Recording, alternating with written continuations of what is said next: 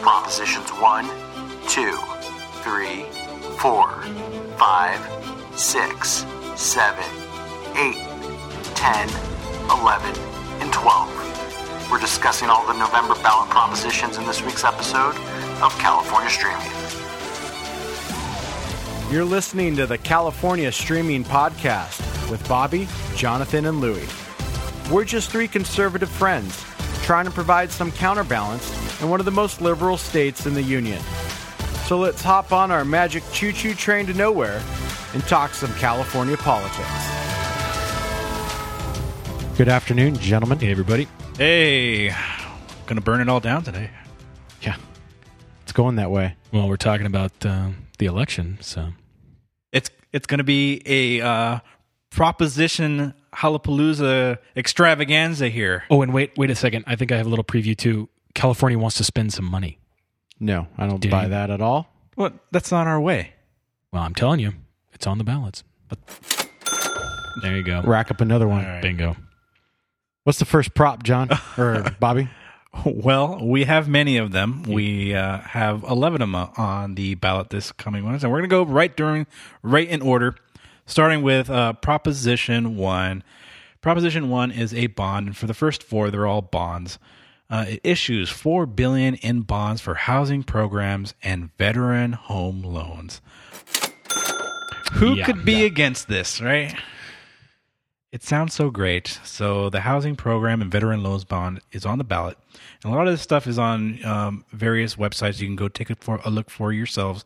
Um, Ballotpedia and uh, the state Secretary of State and a whole bunch of other uh, different websites have their own um, spin on these kind of things. So, but hopefully you're listening to us for a damn good reason. And here we go. So, Proposition One: A yes vote supports the measure to authorize four billion in general obligation bonds for housing-related programs, loans, grants, and projects, and housing loans for veterans.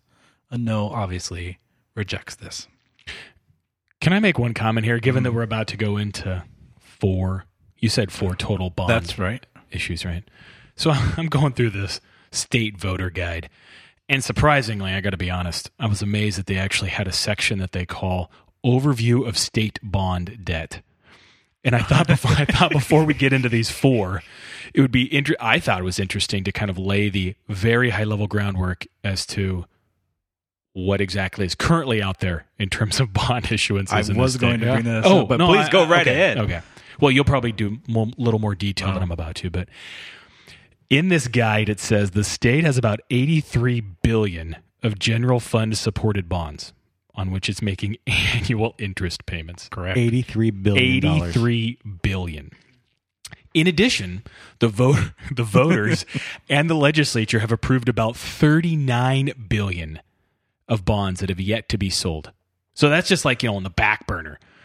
It's already been passed. They they can just kind of like issue those or sell them at any time apparently. Currently, this guide estimates that the the state is paying about 6 billion annually from the general fund to repay the bonds.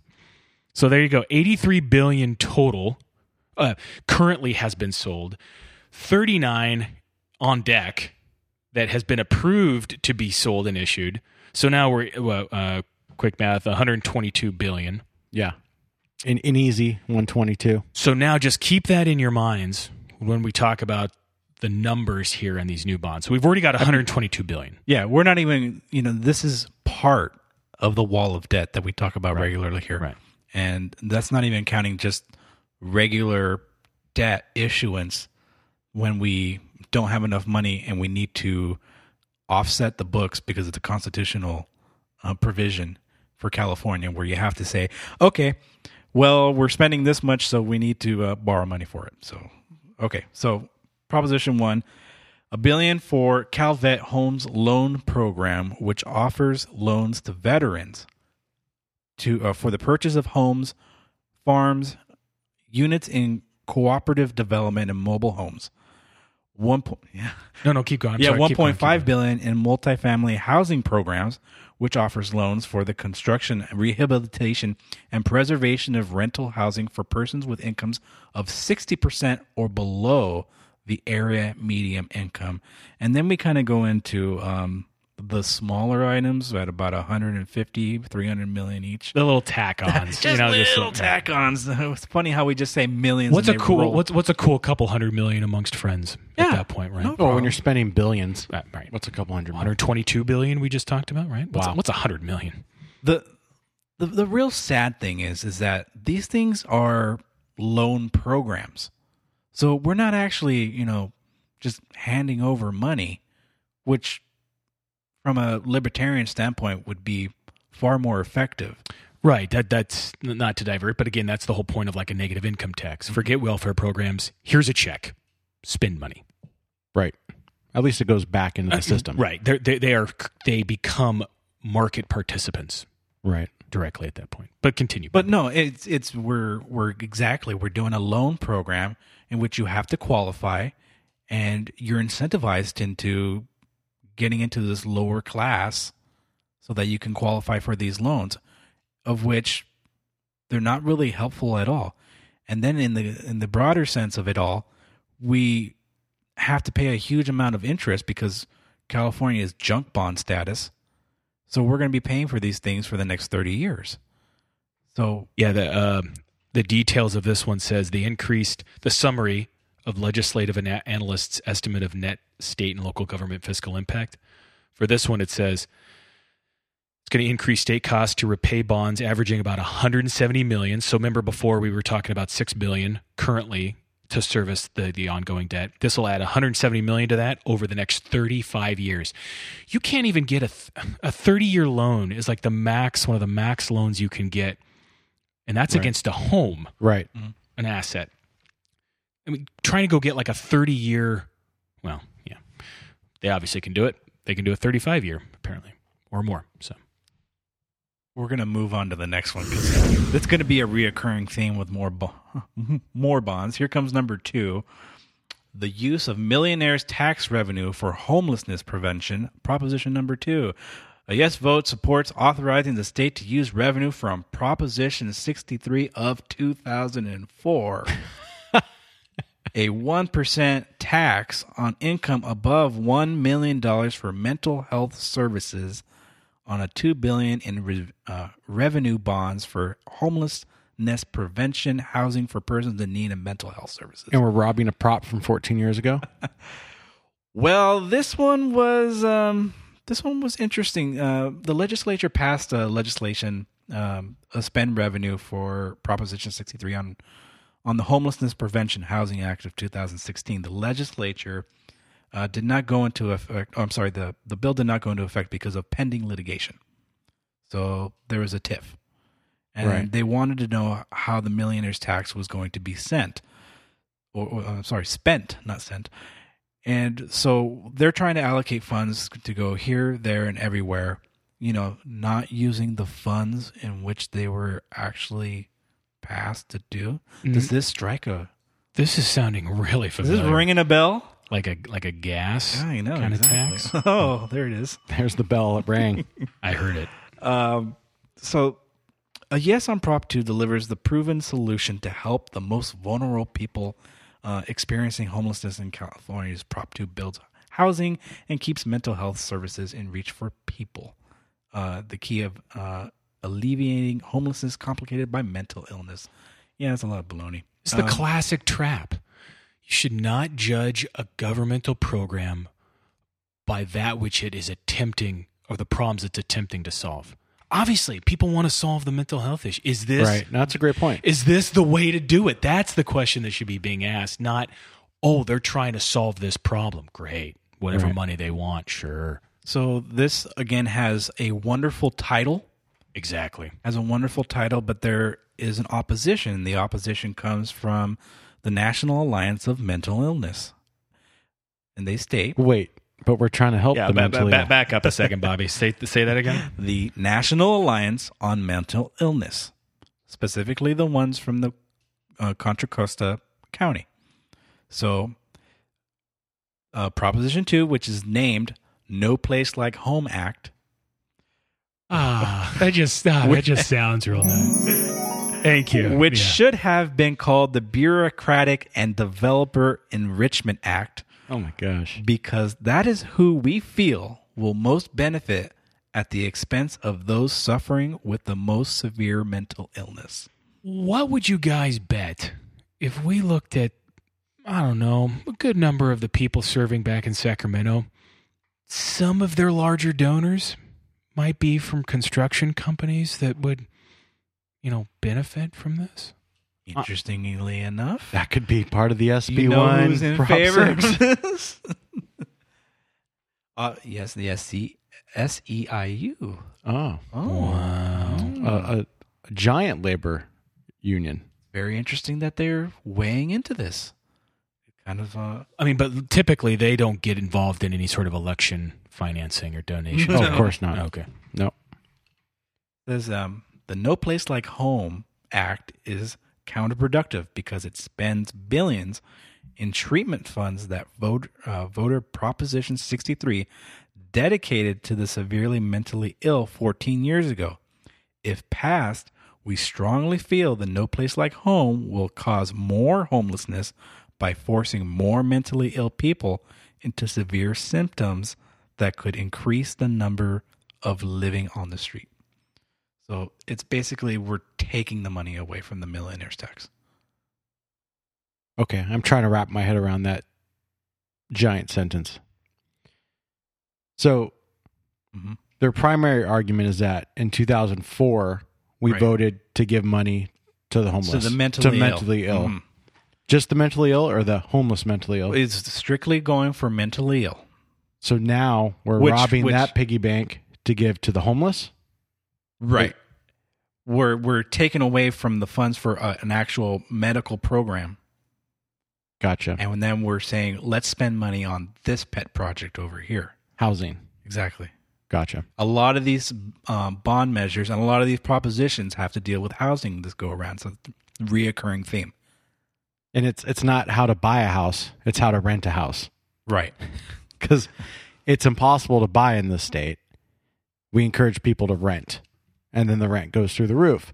And the rent now goes through the roof because just like this is the argument for why school's gotten so expensive because you can get a FAFSA loan Yep. to subsidize it. Same thing, why rent goes through the roof because you can get government assistance to subsidize it. Yep.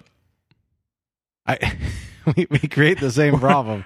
They cause the Get me problem, off this merry-go-round. and then they But- and then they act like they're the prophet giving you the solution. Yeah, no, I'm an elected official and I know what you need. Even though maybe myself or someone before me created this. Don't, Right. Don't worry.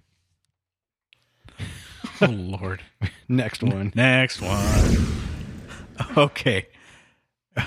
Here comes proposition number three. And it's a doozy because we're all going to jump on it right away. The California Water Infrastructure and Watershed Con- Conservation Bond. Break this one down. Okay. It's about water. A yes vote supports this measure to authorize 8.877 billion in general obligation bonds for water infrastructure, groundwater supplies and storage, surface water storage and dam repairs, watershed and fishery improvements, and habitat protection and restoration. That's really the one it is. The Delta smelt. No question. It's the environmental part at the end. There you go. ding, ding, ding. You won the prize. Yay. Okay. Uh, yeah. So they kind of um, broke it all down um, where all this money is going. And some of the things that they're putting in there is kind of laughable. So nine billion to capture rainwater and to save the Delta smelt. right. So the biggest hunk of this That- is, that, is that the too long didn't read version? That's exactly where it is. That uh, well, we're we're- we're spending money on a, a, quite a few different pet projects here. Uh, you know, we, we got to borrow money to buy those votes. right. No, I, I get that part. Yeah, we get it. Okay, so here it comes. Uh, the largest amount of the bond revenue, two point three five five billion, would go towards conservancies and state parks to restore and protect watershed lands and nonprofits and local agencies for river parkways. So time out. Just to make sure I understand.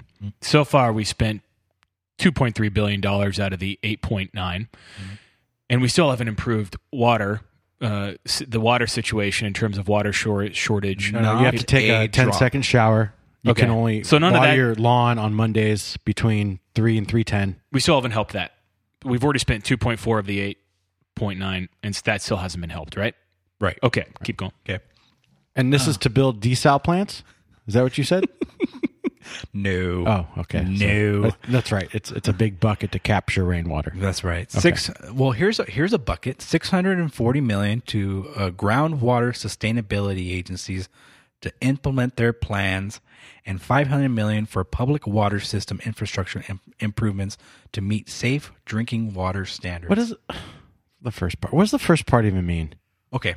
So Groundwater sustainability plan. If I read, Come on. If I read this right, I see a breakdown in this in this guide that I'm looking at. If I read this right, under the water supply category, which seems like it has some things that talk about actually improving water access for humans, um, you know, uh, treatment, water recycling, etc. Okay, 2.1 billion, and then water facility upgrades, repairs to existing dams, canals, reservoirs. That at least indirectly supports and helps getting humans water. That's 1.2 billion. So I'm at 3.3. That's all I can see on this list. Out of 8.9, there's 3.3 billion being spent for water for us. now most there's other items in here that go to disadvantaged communities to affect their drinking water, of course, because I Wait a don't know why. We live in America, in California. This well, this isn't Flint, Michigan. Right. What what disenfranchised communities don't have clean water in California? you have to qualify by being under the median average uh, John's just shaking his head right now. according to the US Census Bureau of 51,000 your, No. your city has to have a median income under $51,000 The, in the which city, okay. in which case the city then gets money which is pretty easy to do in California. yeah everything everything east of the San Andreas Fault Yeah. the old Lex Luthor plan everything under on the other side of the fault line is cheap land So if you have a median income in your town of what fifty one thousand dollars or less, then you get subsidized for water. Is that essentially what That's it is? essentially what they're kind of going with. But they're what they're they're not subsidizing the water; they're subsidizing the construction of land and re- reacclimation of sending it back to the way nature was. So we still haven't gotten humans more water. Have not. The, the water is not for humans. Now, in this bill, It's a big price tag to not be able to get humans water. in this bill, they talk about desalinization. What do they say? Okay, about now it? we're talking. Okay. Keep going. It is not a desalinization plant. Okay? A children's book. we are fixing the land because it contains too much salt and minerals oh because we've been in such a severe drought that many of these wells are contaminated. So that's why we need to spend all this money especially the disenfranchised areas of California so that we can fix them This one's absurd. This No is water. more spending money, but it doesn't fix the problem. no water for you Mm-mm. So the wells are contaminated with too much salt. Mm-hmm. So we've got to clean them up. Mm-hmm. Um, we're Well- building big basins to capture rainwater. Now, We're helping hold on, build infrastructure in poor communities. these don't expand the groundwater. Th- th- this is my That would make sense. That's more water to humans. Right. This just fixes it. it fixes it for the mole rats or something. I don't know what. Or It the Delta for us. It's it really comes down to the last part of the the proposition's description there about saving the wildlife. Now we're talking about in here. They had some, you know, they just kind of put in their dam repairs, but we're all laughing at that Oroville Dam Right. up north. Right. Yeah, I mean, really, they they keep putting off these deferred maintenance, especially on important projects like that. And we pay the price after. I mean, lots of people were scared for their lives, and they almost died. They literally almost died. Can I can I give you guys a couple of stats fiscally that this guide has to again link it back to some of the things we were saying? By the time they pay off the principal and interest of this, uh, this will be a cool seventeen point three billion. There we go. And that. 430 million annually over the next 40 years to service this debt. 40 years. Oh no, yeah, why not? This meaning this comes out to one third of a percent of the state's current general fund budget. Which let me, let me add that to the tab. Okay. Exactly. Is that is there any more? No, that's it. But think about a third of a percent. Sounds small, but again, of our whole general fund budget for what we just said doesn't really do anything to get humans water. No, it doesn't at all. It it's funny you look at all these uh environmental deals, right? And in doing research on some of the other environmental impact items, we want to mandate solar panels, but we don't realize how dirty it is to manufacture a solar panel, right? But that gets done somewhere else. And that's exactly the point.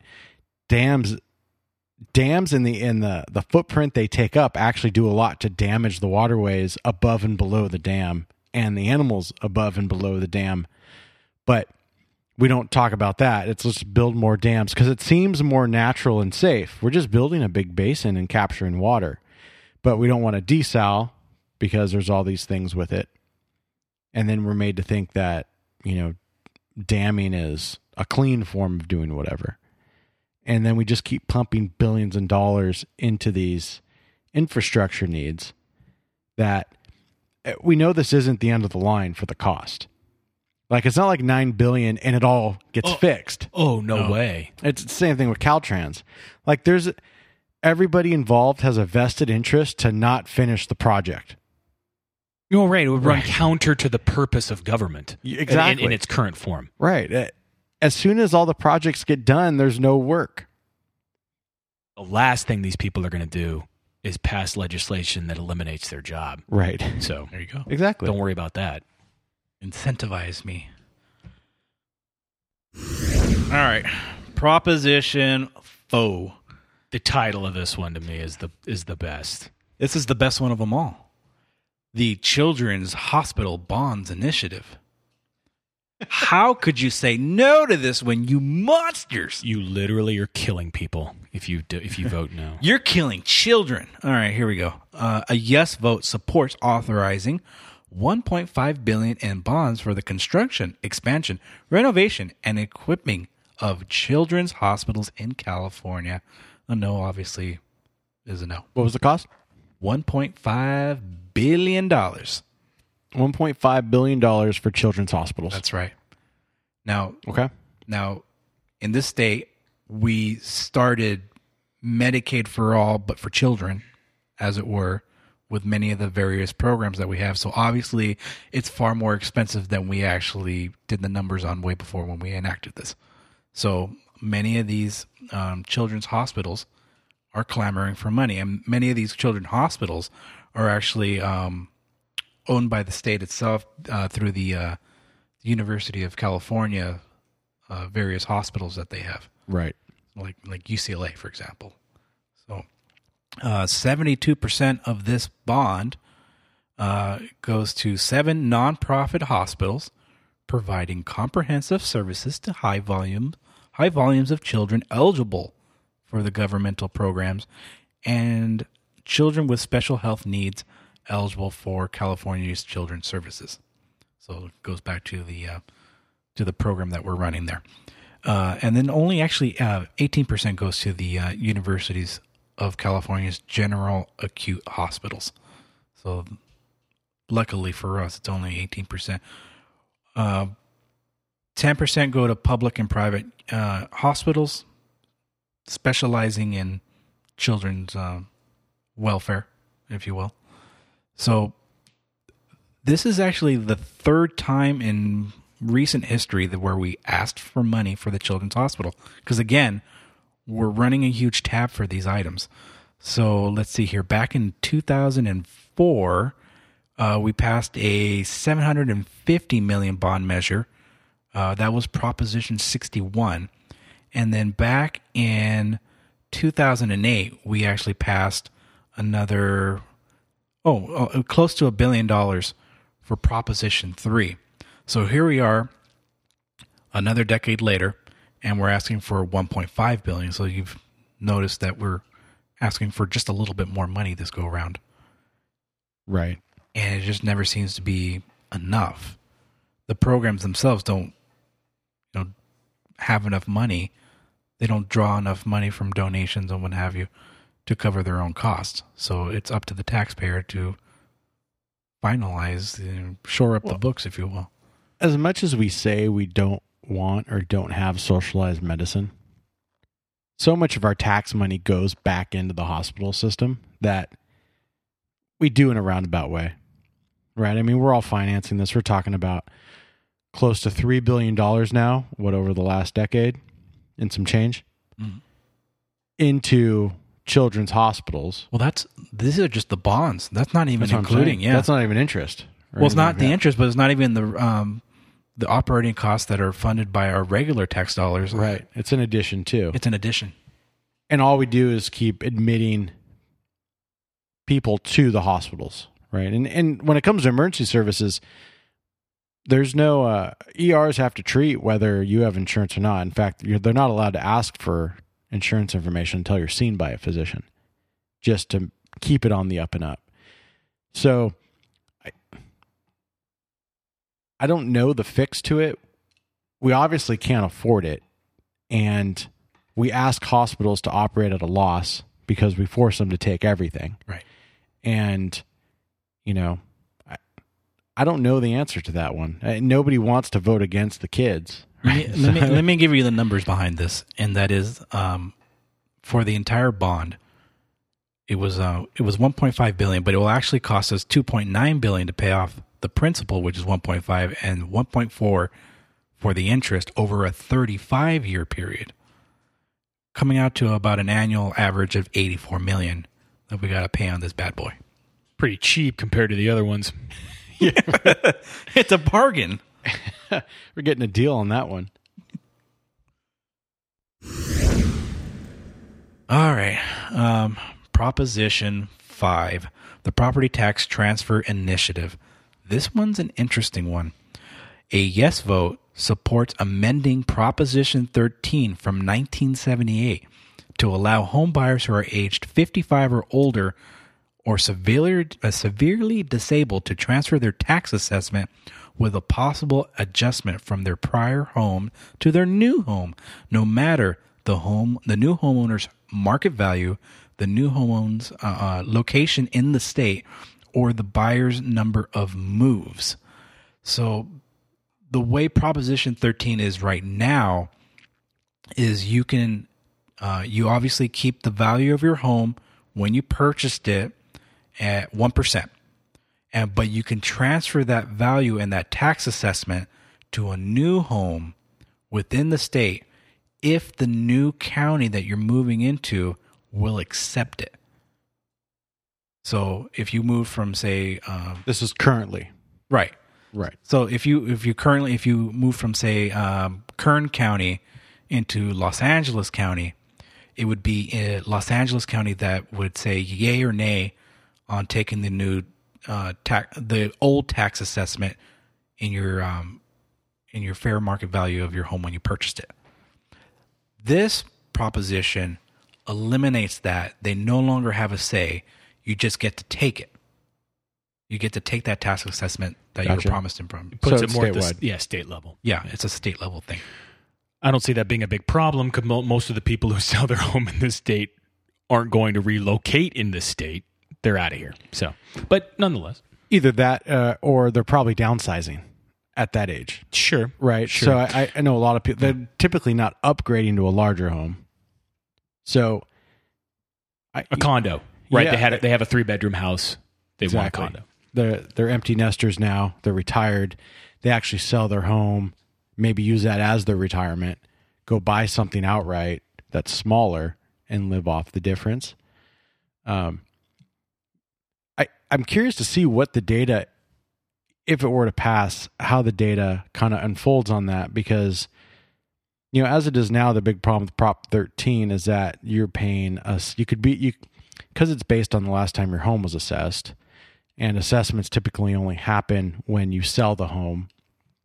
You could be paying a 1970s tax rate in 2018, and actually, it's not a huge problem for the homes. It's a bigger problem with commercial property because you could Right. have had a Yeah. nothing warehouse that's now you know something much larger. Right. This one little blurb, uh, another legislative analyst's uh, estimate of the impact.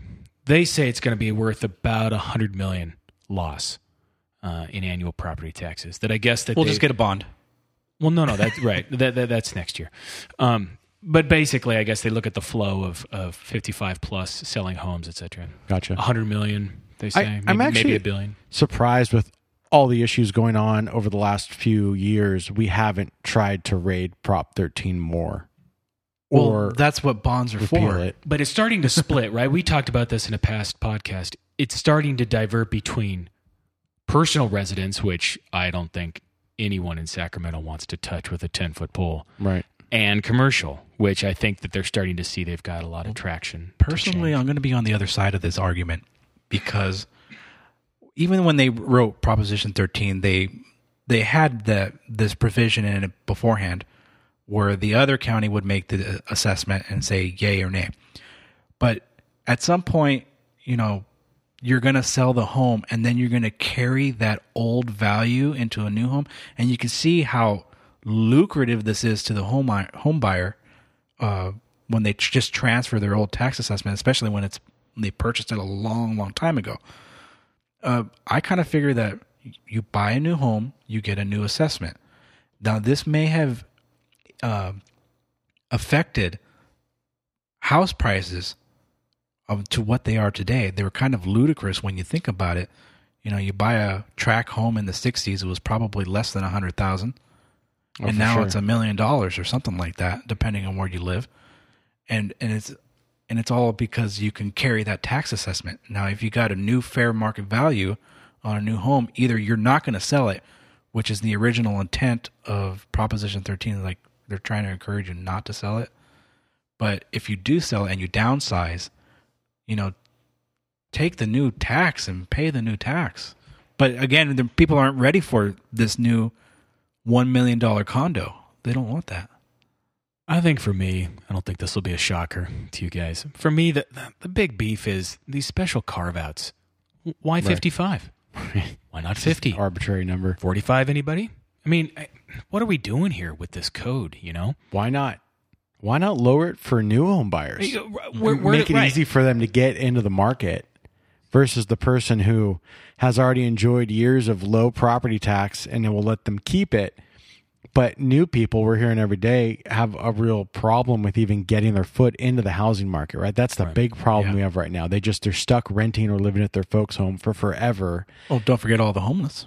and the homeless, right? Because you know, you you buy a home even at three four hundred thousand dollars, and then you're paying that one percent every year, or you know, Yeah. divide in half twice Yeah. a year, and I- I would, I th- I would like to see it help out those getting their feet wet in the market.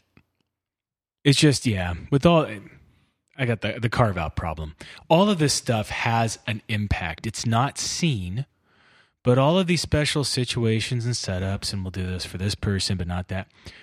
All of that old. It's a marketplace, so they can try and slice it and dice it however they want, but it ultimately flows into and affects housing prices. Leading back to the point you just made.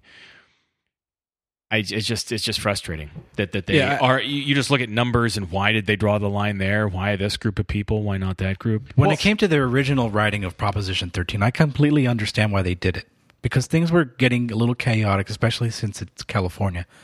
And if you wanted to just kind of constitutionally say it's your fair market value when you purchase the home at 1% and that's it, I would have been all for it. It would make complete sense. But as soon as you move, that new house is is reassessed at whatever the Well, value is. because it's it's one it's the one tax that keeps on biting you every year. Yeah. Right. Most taxes you you pay when you make a purchase, and then you're done with paying tax. You don't have to worry about the tax going up. If I bought a car today and I'm paying a sales tax rate of nine percent, then okay, fine, I paid it today. I don't have to worry about if it goes up to ten percent next year. With property tax, it just keeps going and going, and going and going. It going. You never own land. You are always paying somebody for land, and I. So And I- what happens when you don't pay it? exactly right, and then you, you get liened against and everything That's else. the classic question. Do you actually own your home? right. Yeah. You you own the home, but you don't own the land it's on, right? And I think what's interesting is if you get uh, not all property taxes are created equal because not all counties are created equal. So you could have somebody you could have somebody say in one of the inland counties, Kern, something like that, they sell their home and then they get to take that property rate with them, say to Orange County or Santa Barbara. And so now Santa Barbara is going to see a decrease in the property tax on that parcel, right? And you start multiplying that. So now everybody's got all sorts of different, uh, you have all sorts of different property tax rates going all over the place. Um, but you could see a softening of these more rich counties, right? I mean, I don't know Buy and YOLO? because the person transferred transfer to San Francisco. well, because the person going from say Santa Barbara to Kern County is not going to take their tax rate with them. Probably Right. they'll they'll assume the new one, Not if it was a recent purchase, anyway. Right. Yeah. uh, you know, because you'll just play the field. Well, where where is it lower? But if you're going from say you know Imperial County into L.A. or something like that, you're probably going to drag your rate with you. Right. What if you're selling a mobile home and purchasing a home? Uh, there's probably a carve out. All right, Proposition 6, and it's a doozy. The voter approval for future gas and vehicle taxes and 2017 tax repeal. A yes vote supports the initiative repeal fuel tax increases and vehicle fees that were enacted in 2017, including the Road Repair and Accountability Act of 2017, requires voter approval for uh, ballot provisions for the California state legislature to impose, increase, or enact fuel taxes or increases in the future. A no obviously keeps the uh, act in place. So the gas tax, that's what we're talking about. Do we want it? Do we want it gone? Yes, we want it gone. I I got in a, a big debate with a friend of mine on I don't believe it. a liberal friend of mine. Okay. He posted an article, I think it was from the LA Times, about why we need to keep the gas tax. And then we went back and forth. When you start researching the gas tax, you realize that it's actually an assault on cars. Mm-hmm. Right. Exactly. And he he responded with, "Are you are you being serious? You're making me laugh with that." You start looking at the fact though that we've come up with uh, first of all, Jerry Brown wants to have like 1.2 million electric vehicles on the road by 2025. And then you have um, uh, the fact that most of the money is actually going to either create bike lanes or light rail, right? And bike lanes actually destruct car lanes. So it's not making life better for the motorist. No. And uh, there was a, what's his name? Phil Ting, Democrat, San Francisco, Oh, Ting. came up with AB 1745, the Clean Cars 2040 Act. Uh, if approved, Oh, yeah, this will genius. require all new passenger vehicles sold in California to emit zero exhaust emissions by 2040. So if you think that California's plan isn't to just eliminate fossil fuels entirely, then you're either jaded or you're not you're not actually doing research into Well, it. here's the problem with the gas tax, and that is it's a poor tax. It's totally regressive. It's a regressive tax because who pays more in gas, you know, every single year? It's probably that person who lives more than 40 miles away from their job, because they can't afford to live closer because of the housing situation. So they have to really put on the miles every single day. BuzzFeed had an art an article where they where they were watching a gentleman who traveled 4 hours every single day from the east side of California into San Francisco where he works. And it's a little it's a little nutso, but some I know some people who do something similar. And and we have to remember, at least in California, we're a car a car culture, and I'm one of these people where I just I've always commuted my whole life. I'm used to it. I don't Yeah. mind it. No, right? here. I I like having the luxury of just driving, of being able to kind of live 40, 50 minutes from where I work and commute it out. Uh, so to get people to switch to train or light rail or bus, it's not something I think we're going to see in our lifetime, at least not out here. Uh, and we talked about this before the show. The real answer, if you want to, you know, uh, going back to my little debate with my friend, he goes, Well, Republicans never come up with an answer to it. They just say why we shouldn't be spending on this infrastructure. And it's a use tax, which makes sense because people, you know, the more you use, the more you pay. And it went back to what the, the actual solution to me is privatization, and nobody wants to say that part. And we talked about that before the show.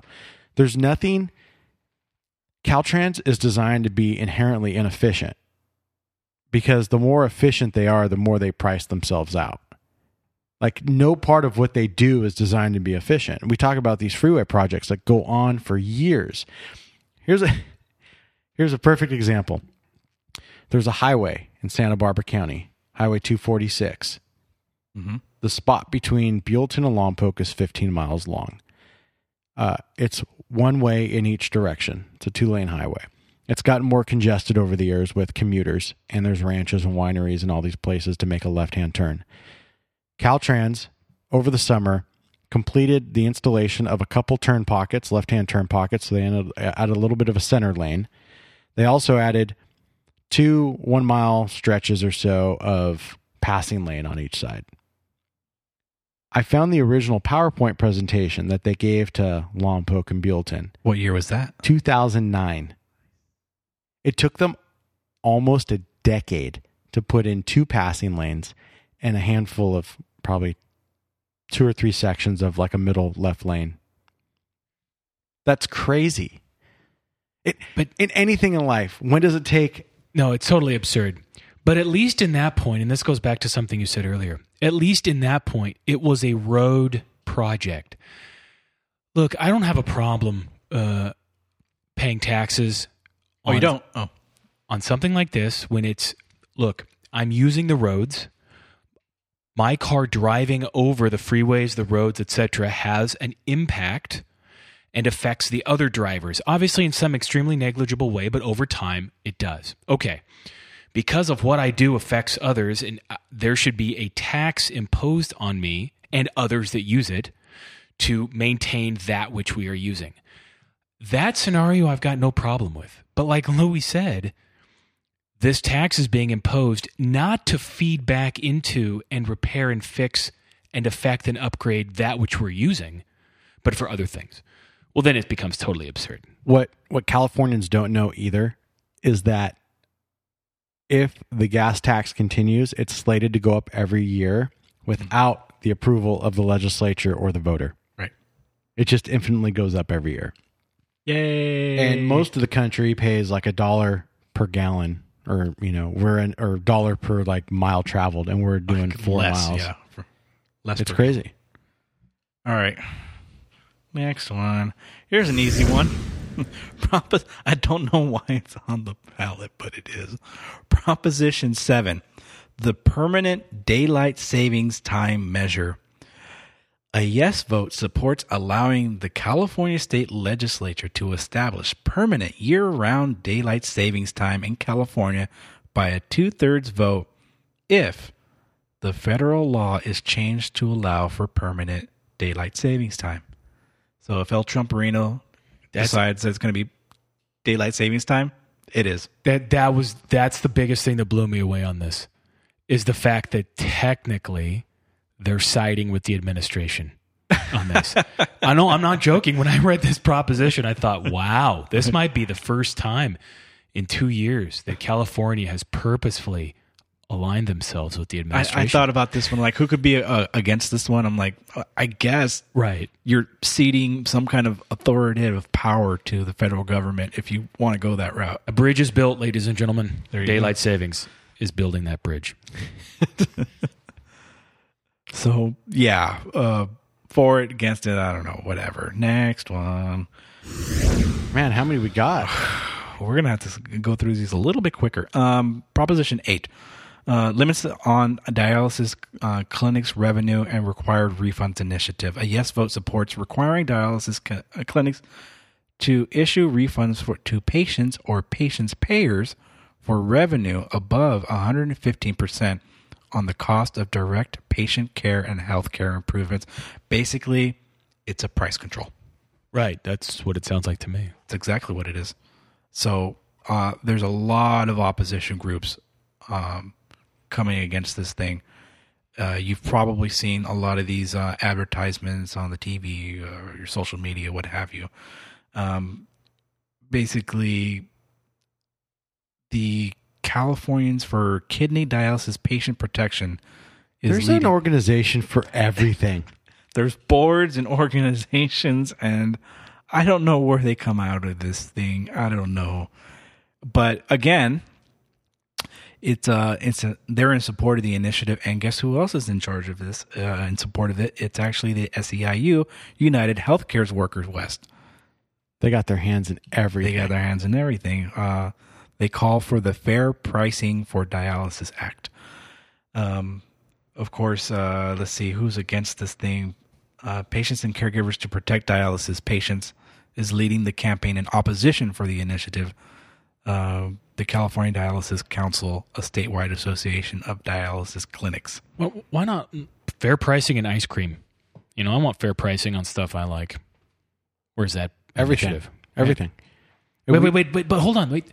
Somebody told me one time about a mechanism or like a construct with which you can Nope. get to a fair pricing of uh, of goods and services. I think it's called the free market. Well, Is that it? no, no, no. No, no, no, no, no. It can't be. Hmm. Louis, you It's were, a failed experiment. you were Oh, talking earlier about how we expect hospitals to operate at a net loss, and this is exactly it. They're doing something down in Venezuela though that I, from what I hear, is working in this kind It's of regard. fantastic. So I don't know. Maybe yeah. Maybe we need to look down there to to figure out this problem. Next one, we're going to speed this one up a little bit. And talking about price controls, Proposition 10, a local rent control initiative, is on the ballot. Uh, a yes vote supports uh, allowing local governments to adopt rent control, repealing the Costa Hawkins Rental Housing Act. A no, obviously, uh, keeps the Costa Haw- Hawkins Rental Housing Act. So, uh, Proposition 10 is uh, initiated state statute that would repeal that act, thus allowing local governments to adopt rent control ordinances, regulations that govern how much landlords can charge rent- tenants for renting apartments and houses. Proposition 10 would also state that the local government's rent control ordinance shall not abridge a fair rate of return for landlords. Hmm. Break that one down. we've talked to this one uh, a little bit about how the uh, free market trading. We went a little uh, a little bit of Sowell when we were talking about Thomas this in a previous uh, previous episode. We we keep initiating these regulations, and we're getting a barbell effect. Right. It's it's it's the classic trap of thinking that everything you- that, that something like this would have zero secondary and tertiary effects. I see a property, I'm going to limit the price on that property. Cool. It won't go up, problem solved. Without saying all of the decisions that now get changed in the marketplace people taking that property off of rent and saying, forget it, I'm going to convert this land into something else then. They're seeing that in San Francisco. I think we've talked this one to death. Do you want to? I I don't have anything to add. I, this is a common problem. We keep hitting with a bunch of stuff, and I think there's also an issue of we don't we fail to acknowledge that there's other effects. Like all this stuff is, you know, cause and effect. It doesn't exist in a bubble. Yeah, it's not in a vacuum, you know? And to think that this doesn't have any repercussions is foolish. Next one. Yeah. Oh, hey, I, uh, I actually skipped uh, Proposition 9. Oh, wait, where did it go? Thank you, Supreme Court. that got removed. It got removed. Uh, they took away uh, Cal 3, as it were. They said, uh, you're not grown up to uh, vote on it, so forget about it. It's too hard. We're on Proposition 11. Ambulance employees paid on call breaks, training, and mental health services initiative. A yes vote supports allowing ambulance providers to require workers to remain on call during breaks paid at their regular rate, requiring employers to provide additional training for EMTs and paramedics, and requiring employers to provide EMTs and paramedics with some paid mental health services. Yeah. Always about mental health. Yeah, that's this. This is an interesting one. Uh, I used to work for an ambulance company that had this kind of payment structure, and it it's kind of stupid. So what they're what they're saying is that there's ambulance companies that want to take the EMTs and paramedics off the clock for their lunch break or whatever, but then when they get a call, they're expected to go to it and they want to say, well, that downtime is downtime, but you're still on call because you're still listening to the radio and have to respond should something happen. But the employer uses that as, well, if nothing happens in that time, they got to they got away scot free. So we'll just give you like an unpaid break. And then if something happens though, you got to go run the call and then we'll pay you. So I worked for a company that did that and they lost a lawsuit over it actually. Um, but Yeah. I, I, if you're on call, you get paid. I mean, I don't, I don't get this. It's just a way. It's funny. One of the biggest companies, um, trying to, I always get this mixed up. Would this be support for it? Yeah. Support would be Support- to get them paid. To get them paid. Yeah. So um, you have to be on call during breaks, paid at the regular rate. Right. I agree with that. I- If you if you it's a standby job to begin with, right? You you either run calls or you don't, but you're expected to be ready to respond, you know, with a second's notice.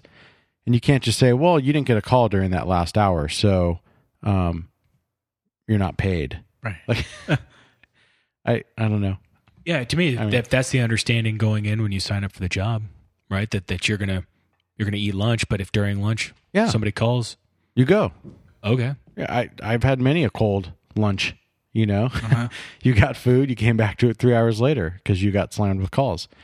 To say that, well, we're going to put you on a non-paid status, but you still got to monitor and respond if needed. That's dumb. I was gonna send this down another rabbit hole, but that's okay. Send it down a rabbit hole. Well, but this goes back to a little bit of something we've we've definitely touched on this before in terms of minimum wage and other things. Do we need a prop for this though? If it's Well- a contract between you, the the worker, and the employer, and that's how you want it, and they don't want it that way, that's okay. You don't have to. Well, here, here's here's where up. it is. Is in uh, December of 2016, uh, the Supreme Court ruled in Augustus versus ABM Security Services that employer required on-call rest breaks violated state labor law. According to the Supreme Court, state labor law mandates that rest breaks must be considered off-duty and uninterruptible. Correct. So that's why we need a law to, Okay. I mean, uh, to yeah. change that. You know, If that's the landscape, that's the landscape. I- I The industry is shady. There's a million ambulance companies. They're all trying to get out of how to how to pay less, Got how to. I, I agree with it. Yeah. All right, we're one? yeah we're steaming ahead to the last one, and it's fun, fun, fun. Proposition twelve: the Farm Animal Confinement Initiative. We actually talked about. We talked about this one We not too long did. We did because we talked about it because it was ridiculous, and I'm kind of surprised it didn't get taken off the um the ballot. And basically, uh, a yes vote supports banning the sale of meat and eggs from calves raised for veal, breeding pigs, and egg laying hens confined in areas below a specific number of square feet. And I don't have those numbers with me because I thought it was kind of stupid, but I remember that the caged animals uh, for chickens was they were going to go back to one square foot of caging for chickens, but we're actually a cage free state. Right. So yeah, here it is. In 2020, one square foot of floor space, but then starting in 2022, cage free housing. With solar panels and clean water. No, no. I, I think what they were really going for was the uh, veal. Uh, they wanted to expand the floor space for I'll take some. Yeah. That sounds good. I do enjoy me some veal. Yeah. There you go. Veal parmesan.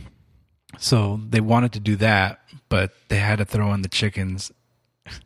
And now you got one animal activist group against another animal activist group, and it's just kind of hilarious to see this going around. There's so many activists in this state that they just step on each other. Are they going to have a cage match? Anybody? Wah, We need a we need a rim shot. All right, I am done with propositions. Extravaganza, woo! That John, was good. Well done, Bobby. John, what happened to our buddy James Woods? That's a sad one. I wish we had some like morose kind of music right now, but the guy got banned on Twitter. That is a boo. That's a big boo. I Thought this was America. So I thought this was America. So he posted something like two months ago that was, and he even stated in what he wrote, uh, I'm not sure if this is real or if this were to be real, this is a joke, something, but it was a, a, a meme. It was like a, a fake political ad uh, about guys staying home and voting, and by doing that, they're helping the woman's vote. Um, he's banned. I, I don't know. Is there a timeline that, you know, is it like a one week and then a reset or is it a month? This is the Wild West, right? Who knows? What's crazy they didn't delete his account. It, you could see his account's there. It's just stopped just like four days ago. yeah, he's just suspended. Yeah, But- he'll be back. I don't- the whole censoring is an interesting topic because it's a it's a private company, No, it's it gets it's it is a uh, tricky, It- fascinating. it's sort of frustrating. space. Yeah, but I mean, but at least people know which way they lean. correct. Right. Uh, They tip information. their hand. More information is always a good thing. I want to know where the line is. Can Twitter just please tell me where the line is? You no, it's a moving line. By design, Yeah, it's a it doesn't constantly exist. exist. I mean, you figure he's got like a 1.3 breathing- million followers. It wasn't like some little account. He's well liked. Wow. Did Well- you? So we have nothing. No. James? we don't have We like got a nothing. historical one. No, I think we're good. All right. Well, I that's think kind of a bummer. We're we're taking a knee for James Woods. Thanks for listening, people at home. Uh, new episodes every Wednesday, 8 a.m. We'll see you next week.